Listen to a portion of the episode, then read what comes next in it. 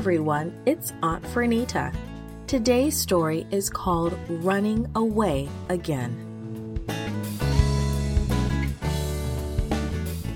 The memory verse is from Colossians chapter three, verse twenty-three. It says, "Whatever you do, work at it with all your heart." Today's message is loving service is done well, even without a reward.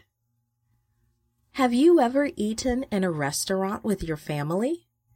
If the service was good, did your family leave a reward or a tip for the person who waited on you? Did that person expect a reward or a tip? When you help someone, do you think about getting a reward? Twenty years had gone by since Jacob had left his home and family. Twenty years he had worked for his uncle Laban. By this time, Jacob had ten sons and at least one daughter. After Joseph had been born, Jacob had asked Laban to let him return to Canaan. But Laban had begged him to stay. "Please stay," Laban had pleaded. "I know that the Lord has blessed me because of you." So Jacob had agreed to stay, and Laban had agreed to pay Jacob for his work. All the spotted, speckled, and dark-colored sheep or goats would belong to Jacob. Since that time, many animals had been added to Jacob's flock. Jacob was now a wealthy man. Laban's sons were not happy about this. Jacob knew that they believed his flocks should belong to them. And Jacob also knew that Laban's attitude towards him was not what it had been.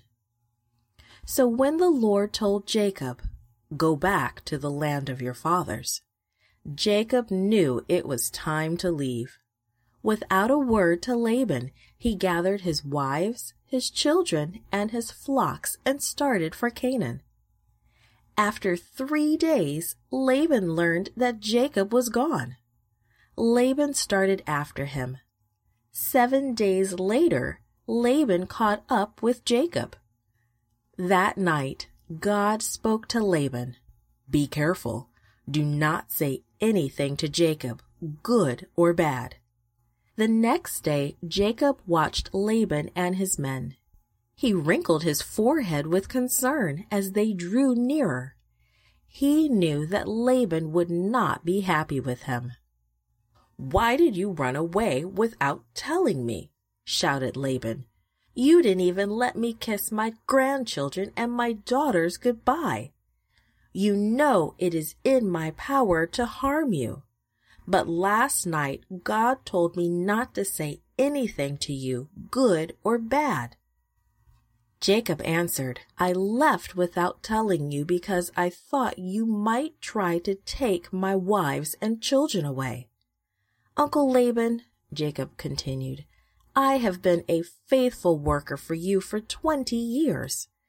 During that time, I was careful to take good care of your animals. I didn't complain about my work, whether it was blistering hot or freezing cold. I worked fourteen years to pay my debt to you for your daughters, and these past six years, I have worked to earn my animals. During that time, you changed my pay ten times, but God was with me. You would have sent me away empty-handed, but God knows how hard I've worked for you, and that is why he talked to you last night." "Jacob, in a way, everything you have is from me," Laban spoke sharply. "These are my daughters and my grandchildren. The animals you have came from my flocks, but it wouldn't be right for me to keep my daughters and their children." Laban's voice was kinder now. "Let's make a peaceful agreement," he offered. Jacob agreed. So both families gathered some stones into a big heap. "These stones are a witness between us," said Laban.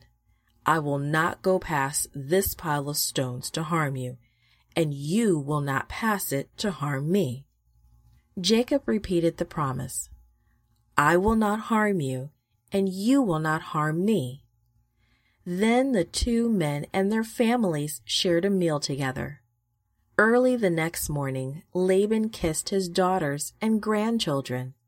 Then Laban returned home, and Jacob and his family traveled on toward Canaan. For many years, people called that place Mizpah, a place of blessing, for it was there that Laban said to Jacob, May the Lord keep watch between you and me when we are away from each other. Created and produced by Falvo Fowler. This podcast is read by Franita Buddy Fulwood for gracelink dot net. Animation and artwork by Giogo Godoy. Audio is post-produced by Faith Toh at Studio Elpizo in Singapore. The theme music is by Clayton Kinney. The audio engineer was Maurice Bailey.